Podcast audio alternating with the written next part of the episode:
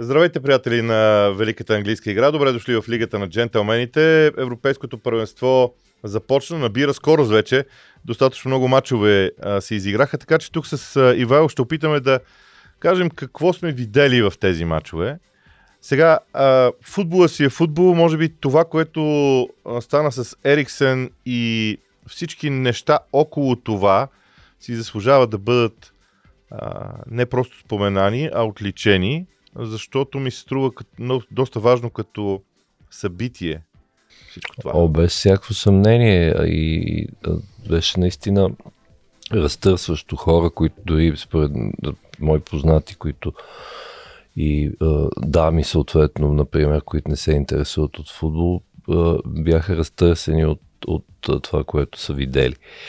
А, така че извода е ясен, разбира се, имахме Кристиан Ериксен имаше късмет, а, Уефа имаше късмет, даже леко цинично можем да кажем, защото пък в Англия много се шегуваха с това, че а, а, Кристиан Ериксен им е спестил, а, така да се това вече малко черен хумор, смисъл е спестил там а, тоест не, че спестил в смисъл, че част спонсорите ще ли много да се наскърбат допълнително и така нататък, но това разбира се в кръга на шегата.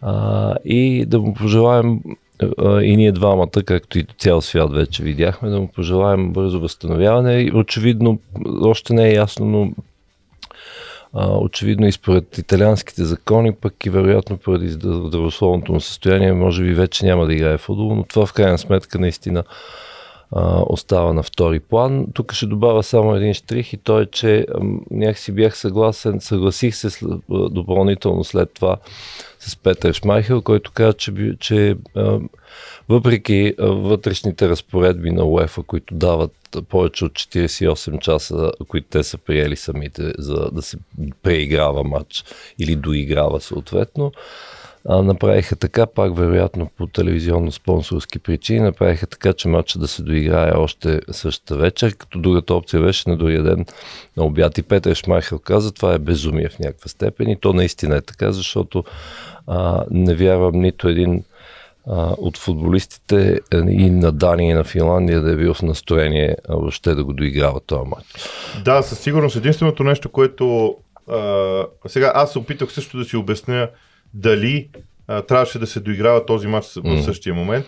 А, твърди се, че е имало видеообращение от Ериксен към отбора на Дания в да. съблекалните, mm-hmm. което всъщност е решило нещата. Ако е така, защото малко или много ние не можем да бъдем сигурни в, в всичко, което е ставало зад колисите. Ако е така, съм склонен да се съглася, че, че е окей. Иначе, а, наистина съм на мнение, че в някаква степен м- ние всички казваме колко е важен футбол, но в някаква степен а, е въпрос наистина на, на различна трактовка на всичко това. Ами аз не знам доколко, и с това да завършим, ти да. предлагам, не знам доколко може да така да, се, да го чуват, да го чуят Ериксен, при положение, че така да се каже, той току-що са го върнали от този свят и той казва, да, да, добре съм, излизайте и играйте, така, както и да е. Така или иначе матч се игра, резултатът е записан в полза на Финландия, да видим Дания като дух и като отбор, как ще се възстановят в следващите две срещи.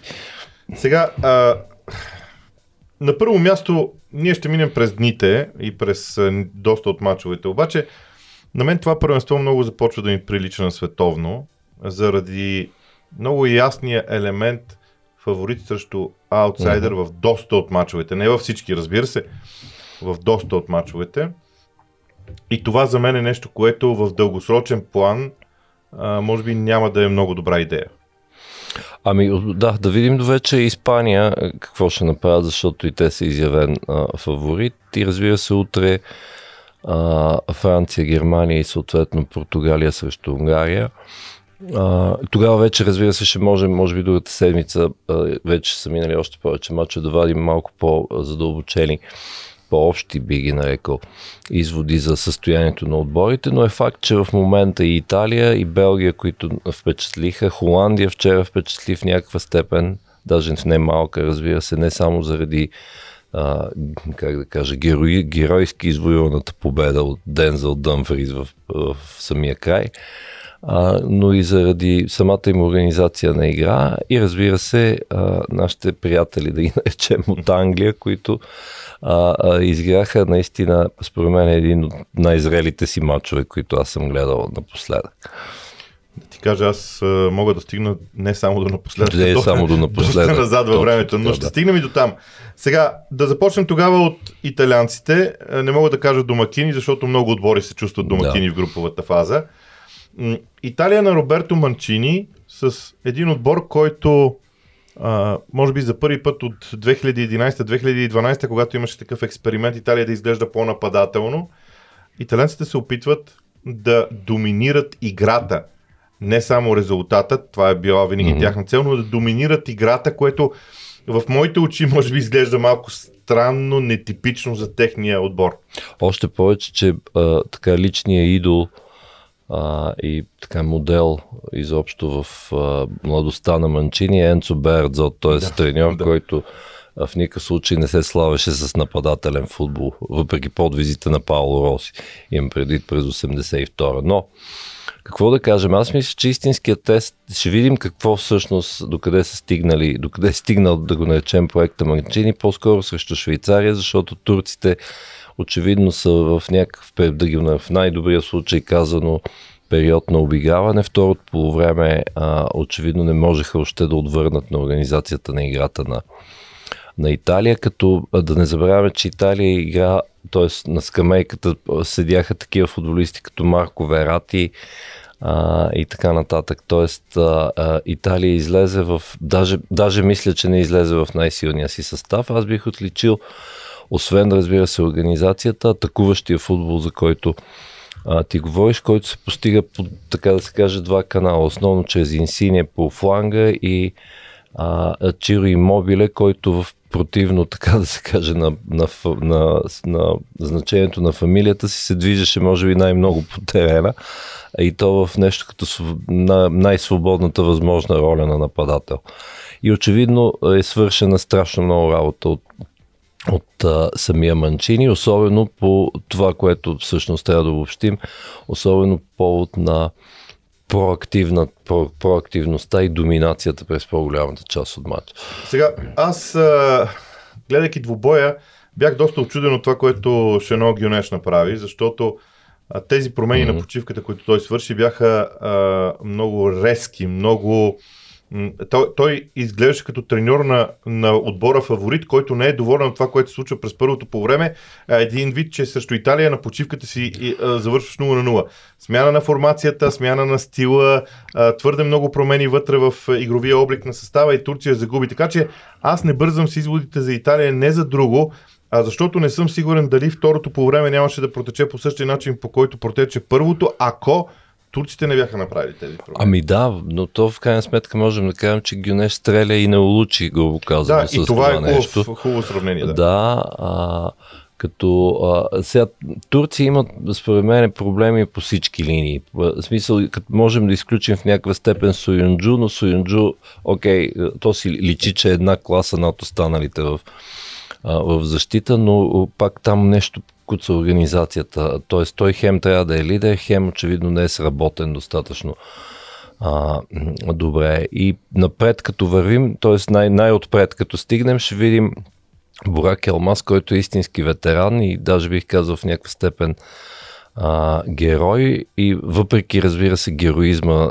в Лил и станащата, с, кои, с, кои, с които стана шампион на Франция а, само преди броени дни, а не мисля, че в нещата в атака само чрез него биха могли да се случат. Сега е, има, според мен, решителен матч и за, в някаква степен и за Уелс и за Турция само след броени дни и, и там ще видим какво би се случило, но Турция не изглежда като отбора, който е тръгнал да излиза от тази група. Швейцария изглежда така, да.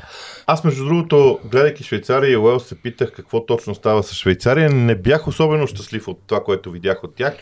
Не за друго, защото ми изглеждаха бавни.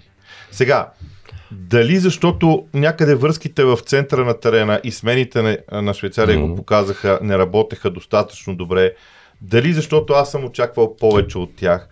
но това равенство с Уелс не ми изглеждаше достатъчно добър резултат за Швейцария. Между другото, да, да започнем от там, че за, за да работи отбора на Швейцария, това в някаква степен се видя и в, а, в матч срещу България. А, а, как имам предвид в световните квалификации, а, трябва да работи, да наречем Джака Шакири. Като Шакири, разбира се, изнесен пред а, Джака, а и част от тази, то не мога вече да се каже ос, защото е а, а, ляв уингбек, но Роберто Родригес според мен е ключов за този състав, защото топката предимно, а, доколкото разбира се аз съм ги наблюдавал, се движи през тази част на терена отляво, за да стигне евентуално до Хари Сеферович. Тук се получи нещо друго, т.е. нямаше го това, това дебалансирано състояние и то затова, впрочем, е Емболо, който а, и, играе, така да се каже, изнесен дя, дясно на върха на атаката, а, всъщност успя и да отбележи а, гола, но, но аз срещу Уелс, не защото те Уелс свършиха кой знае каква страховита работа, а, но ето това вероятно е, е истинската стойност на Швейцария. Разбира се, ще, ви, ще видим най-вече срещу Италия какво биха могли а, да направят, защото за наше съжаление матча, който цитирах, а, всъщност а, за тях се оказа твърде лесен с три бързи гола и в крайна сметка от него не, може, не можахме да извадим такива изводи, т.е. по-общи. А, и, и какво да кажа още? Факта, че играят с петима в защита, т.е. когато са без топка, разбира се, и съответно с трима, когато и трябва да изнасят и да владеят, а, говори за един, да го наречем, опит за да се вземе най-доброто от съвременните тенденции. А, аз, гледайки двубоя, за пореден път си дадох сметка колко са ключови статичните положения. Mm-hmm. Защото тима на Уелс не просто изравни след такова, а те имаха няколко подобни ситуации. За мен има цялостна тенденция на европейското първенство, което може би сега само залагаме да, а, да я следим а именно как се изпълняват статичните положения. Говоря за ъгови удари, а, говоря за свободни удари около наказателното поле, но главно в страни, където се предполага mm-hmm. да има центриране. А, все повече отборите и треньорите залагат на така наречената втора фаза на изпълнение на тези mm-hmm. статични положения, защото а, когато от първото докосване се центрира топката, отборите обикновено са подредени. Uh-huh. Когато се разиграе малко топката, целта е да бъде раздвижена противниковата отбрана и се възползва между другото от това. Да. Аз мятам, че и доста други отбори ще го опитат в а, времето. Да поговорим, ние вече говорихме за а, случая с Ериксен, но аз понеже си позволих преди началото на първенството да кажа няколко неща за Финландия, поне на мен ми се струва, че финландците доказаха, че при тях колектива а, който ще трябва да разчита и на мъничко късмет или на повече късмет в определени мачове, там ще, ще е всичко, което, на което те ще разчитат. И то това ще се види дали е така още в сега в матча с Русия, който предстои втория кръг. Ако те го вземат и имат големи шансове, според мене, а, изведнъж се превръщат в другия фаворит, така да се каже, в, в групата. Но си прав за организацията най-малкото, защото те са, как да кажем, в, така, в медийно отношение са а, периферни в голяма степен, така че освен те и повечето хора едва ли знаят а, а, някой друг финландски футболист, освен разбира се а, освен разбира се а, а, Лукаш Хадецки, който така, в смисъл, на, вече е в световната а, на, под прожектора, защото все пак спаси дуспа на Херберг. А, а пък както в Англия се, по, се пошегуваха това, а, това дерби, Дания, Финландия, ирландците го наричали да дилейни Ошонеси дерби. а, а, така че, какво да кажем за тях? А, точно чрез тази организация, с това а, а, опит за бързо затваряне на пространствата, много тича, невероятно. Има, има значение и факта, че повече от, от финландските футболисти все пак не са играли по 60 мача предишния сезон и така нататък. Така че а, се вижда, че този отбор има сили а, да, да го кажа, да натича всеки и това всъщност да му донесе някаква степен успех.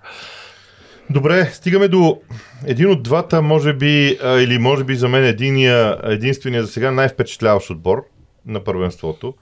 Белгия. Mm-hmm. Играха страхотен футбол, без никакво съмнение. Само, че ако погледнем към хората, защото ние обикновено анализираме тези, дето са на терена.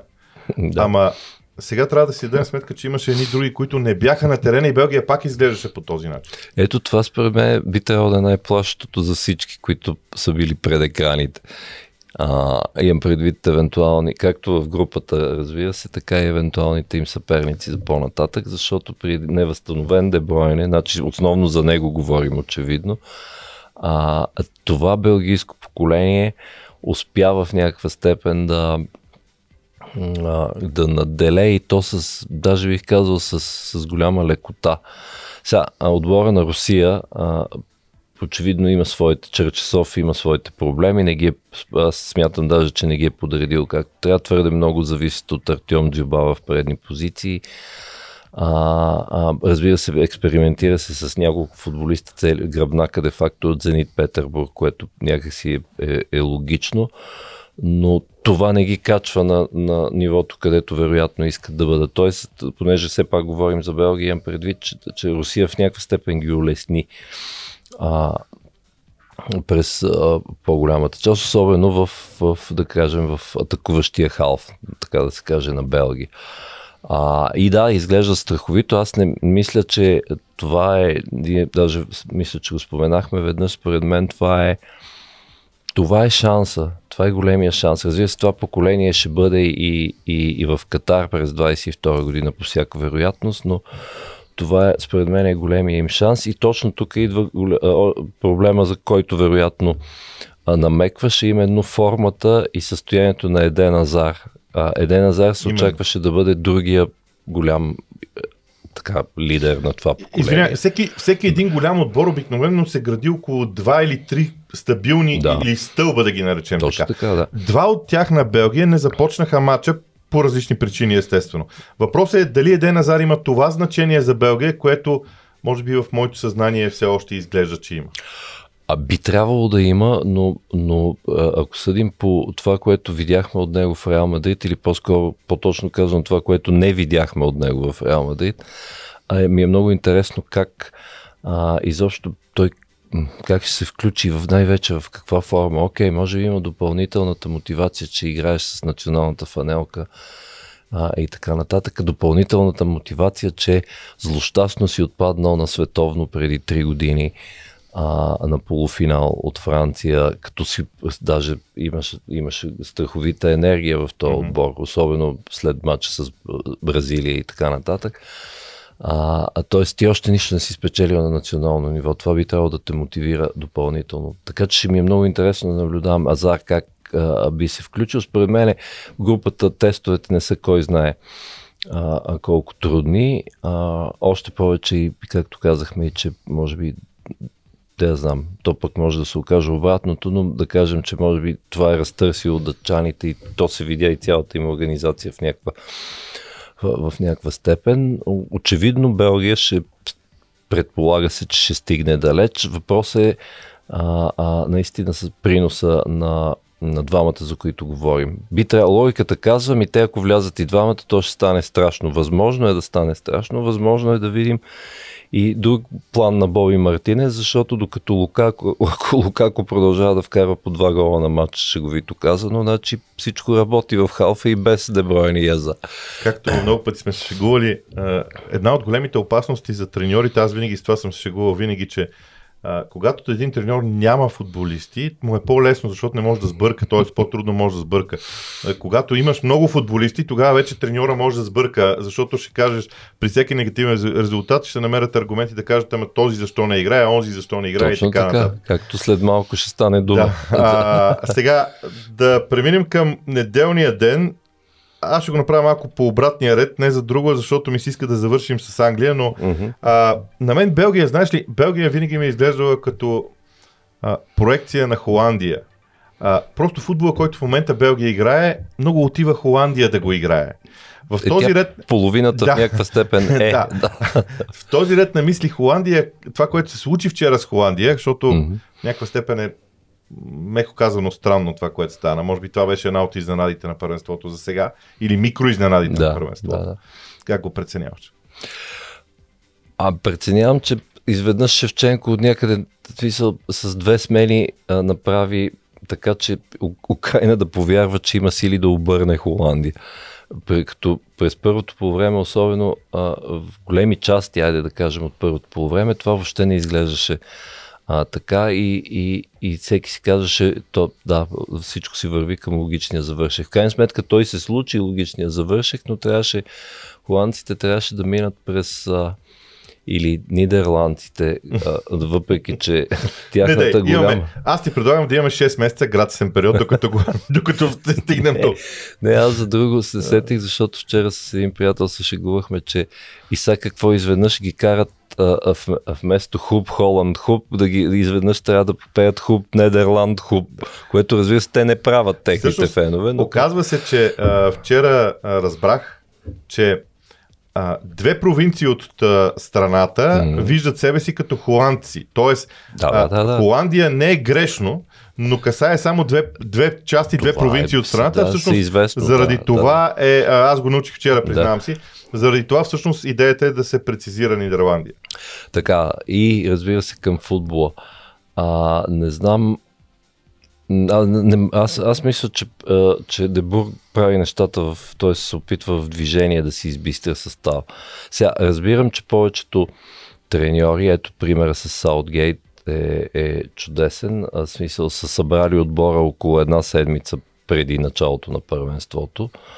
А, е, разбира се, тук няма да се впускам подробности за контролните срещи, но имам предвид, че а, а, разбирам, че времето е малко, но ти пък през другото време, ако си национален треньор, би трябвало на, така да се каже, на чертожната дъска да си свършил много работа. А, докато а, всъщност ти работиш това да гледаш футбол по цял ден и да го анализираш. А и не съм сигурен в тук в силите на, на, на Франк Дебур в, в това отношение, в смисъл в тактическо отношение. Говоря вече в смисъл, ако може да си представим докъде биха стигнали а, Нидерландия, защото за мен вчерашния матч е по-скоро проява на характер, отколкото проява на някаква висока тактическа организация и голям талант. Но нека да ги видим. Сега, разбира се, другите отбори са Австрия и Северна Македония, които също не ми се вярва да нещо да, да как да кажа, да подложат крак и да препънат.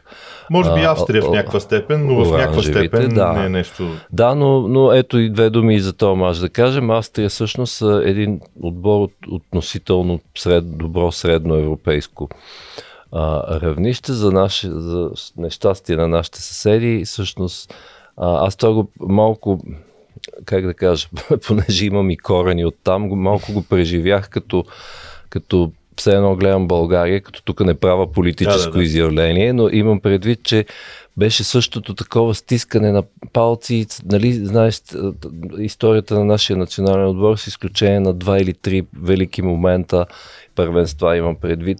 През другото време ти си готов за това сърцето ти да се разбие и че нещо ще стане и уния ще вкарат. И то, между другото, аз така го преживях самия матч.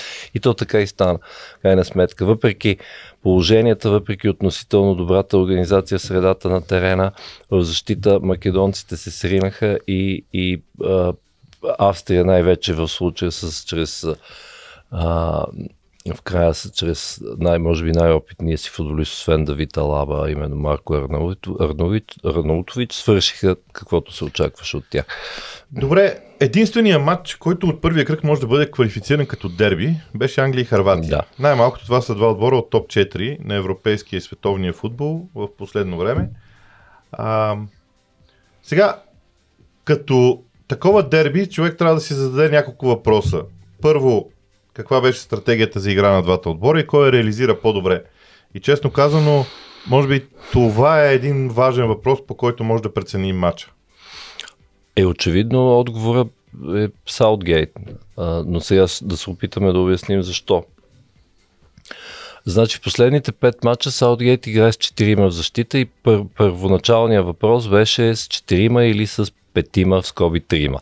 Да. А, защото динамиката, както е станало въпрос и друг път, динамиката е различна, когато се играе по този начин. А, обаче това, което всъщност всички си казваха, добре, 3-4-3 или 4-3-3, всъщност то се превърна в някакъв много флуиден вариант на 4-2-3-1 според мен на моменти, защото това, което спечели матча, а, смисъл, аз мога да се пошегувам и да кажа, човека, който спечели матча, се казва Калвин Филипс, а не Рахим Стърлинг. Или Марсел Биелс. А, или Марсел, всъщност по-точно Марсел Биелса, защото това нещо, това нещо, това да, а, да имаш Калвин Филипс и да го пускаш по-напред в свободна роля и да имаш човек, който да го покрива в лицето на Деклан Райс, когато той се втурне напред. Това наистина е биосистко, ми се вижда доста. Така, едно допълнение.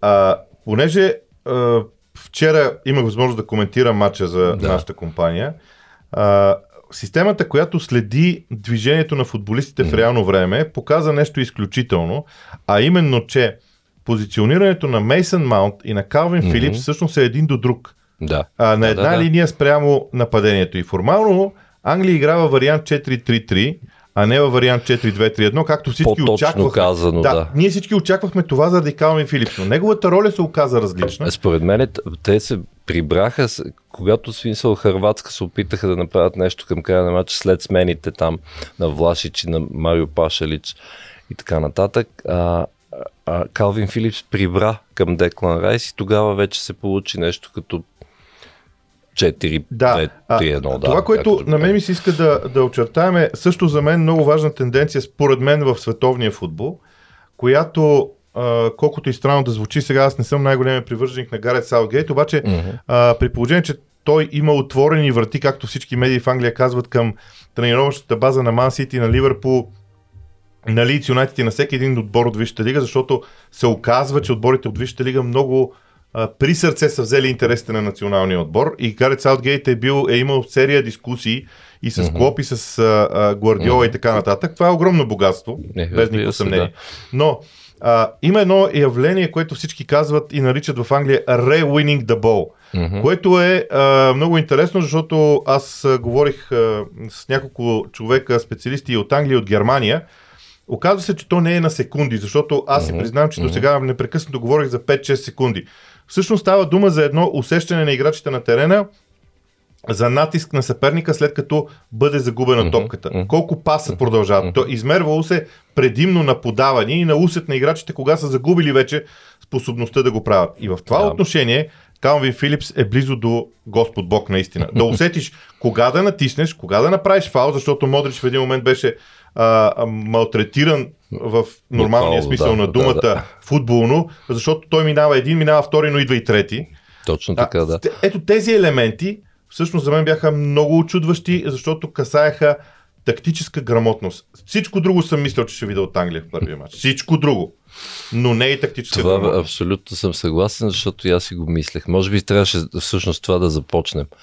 А, а, защото като затваряш, а, затвориш Модрич, затвориш и Ковачич и връзката между тях и топката тя не може да се движи, те не могат да я разиграят. То всъщност това правиха през повечето време.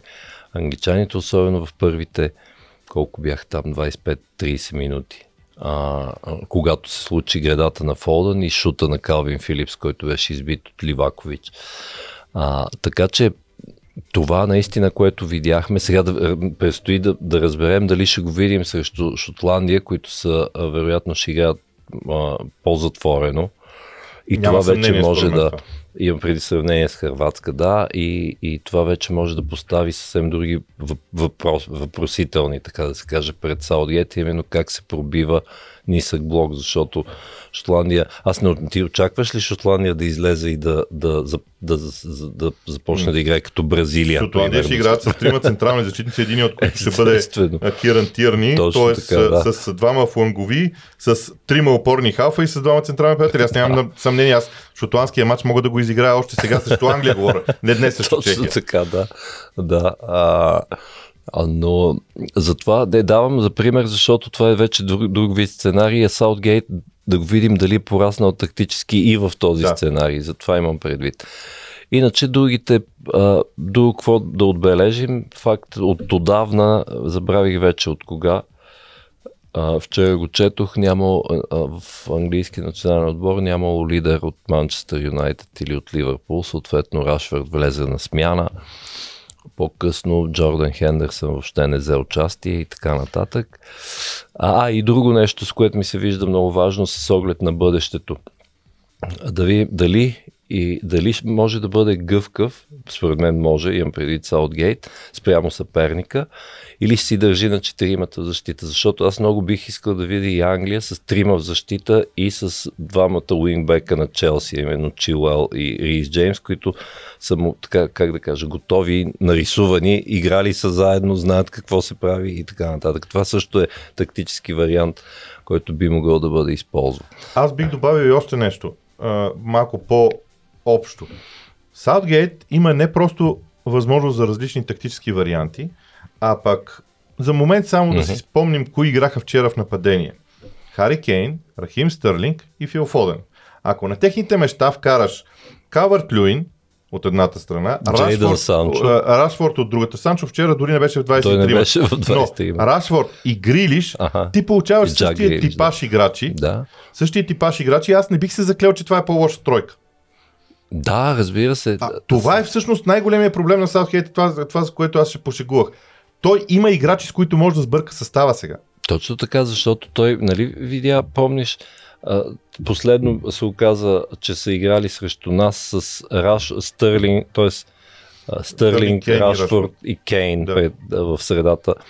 А, а с, с, защо? Защото през цялото време, вече 3 години или колко се след световното в Русия се говори само за скорост, скорост, скорост, дай скорост, дай... А то всъщност отбор не се гради точно по този начин. Ти не можеш да очакваш, че отсреща ще ти остават достатъчно пространство и за Стърлинг, и за Рашфорд, за да могат те да правят спринтове от под, да кажем, 20-30 метра с топка или без. А, така че това също ми се вижда част от тактическото израстване и варианта, който казваш, въобще не е лошо.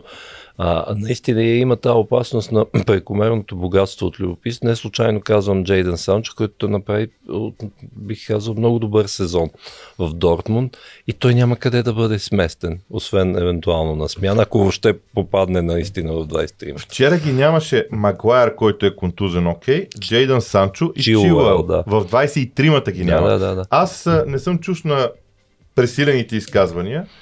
И сега ще кажа според мен нещо, което а, и ще позволя да го кажа пред камерата, за да е много ясно, че го мисля съвсем сериозно.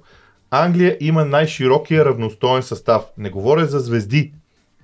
Да, да, говоря да, за най-широкия да, равностоен състав. За, за това, че ако извадиш един, вероятността така, да. нивото на игра да падне е малко, което е изключително качество за голямо и дълго първенство. Ето ти го най така светлия пример се казва Тайрон Мингс. Абсолютно. Значи, аз между другото бих отишъл и по-далеч, бих казал, че дори той да кажем да не беше в състава, Конър Колди щеше да се спре според мен е не Именно. по-лошо. Така че това в, в, в подкрепа на това, което ти казваш. А, и сега тук прословутия баланс и опасността, за която ти говориш.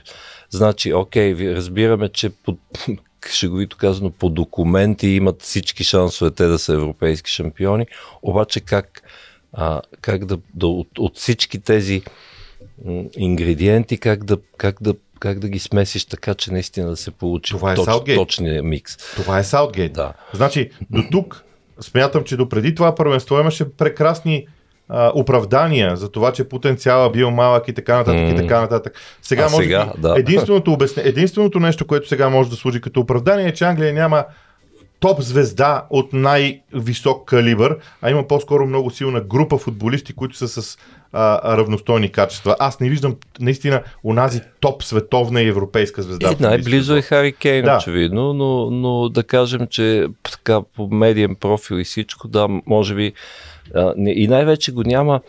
Виж какво няма. А, а, няма уния безплодните завишени, страшно завишени очаквания да. на така, към така нареченото златно поколение. Защото там в средата играеха едно време, т.е. трябваше там да се решава задачата как да играят Лампард, Джеред, и Пол Сколс на всичко. Или Джо Кол също. И, Или, така, и, и да, да, да, и така нататък. Да, да. И там имаше звезди, имаше Рио Фердинанд отзад и така нататък. Но имаше Дейвид Бекъм, разбира се. А, и тогава наистина, може би и заради те имена, очакванията наистина бяха големи. Те в крайна сметка, за тяхно съжаление, нищо не можаха да постигнат с това поколение. Да видим с едно друго, което изглежда наистина и, и подбора, между другото. А, а значи аз а, си когато той взе Бен Уайт, за да му покрива, т.е. да има още един вариант в защита вместо Джеймс Уорк Праус, който да му решава евентуално на смяна статичните положения, си казах ми, това ми се вижда много глупаво, но може да се окаже, че въобще не е така, крайна сметка. Да, а, и дължиме един е, малко време на харватите. Аз не искам да ги сочим с пръст сега, защото те загубиха с 1 на 0, матч на откриването и така нататък. А, аз просто си спомням начина по който харватите играеха преди 3 години и начина по който mm-hmm. играят сега. Не, че кой знае колко драстична разликата. Просто липсва една дребна острота, която, която преди я имаше, сега вчера не я усетих. Не знам дали е само заради матча или по принцип, защото не съм ги гледал кой знае колко много, но и ми липсваше онази острота, която усещахме. Точно така, тя се дължи на два фактора. Първо, те в те самите харвати и в техните медии си казват много сме зле отпред, казано накратко, защото след като Манджукич си тръгна, нямаме нападател. Тип Манджукич или да ако се върнем по-назад, тип Давър Шукер. Нямат такъв нападател, имат Бруно Пет, младите Бруно Петкович или Анте Будимир, като класически нападатели, които не могат, явно не могат да решат този проблем. Не случайно вчера а, матч трябваше да го почне Анте Ребич в централна роля. Той в Милан не е играл в такава роля, така че той очевидно Златко Дали се опита да намести в движение някакси нещата. Между другото, на, на моменти ми се струваше, че игра с 10 човека, защото Крамарич, а, аз не знам защо той започна титуляр, при това отдясно, при положение, че той в а, меко казано не беше впечатляващ цял сезон в Хофенхайм и изведнъж се превръща в някаква важна част от хрватския пъзъл и той разбира се не, не, не случайно беше сменен, но едва ли вероятно ще е титуляр, но да видим. А, и второто всъщност, освен, понеже говорих само за нещата в предни позиции, второто е, че това е усещане, то вероятно и статистически би могло да се докаже, но не съм го проверил, усещането, че вече Лука Модрич очевидно не е същия Лука Модрич, като този, който взе златната топка през 2018 година. Въпреки, като добавиш и дългия сезон в Реал Мадрид до полуфинали в Шампионската лига и я нямаше това, което ти наричаш острота, аз бих добавил и, и тая живост и някакси свежест в, средна, в, халф, в халфовата линия защото те имат два варианта. Или с Ковачич и с Модрич и разбира се Брозович под опорен халф. Между другото Брозович изигра много слаб матч според мене за това, което се очакваше от него.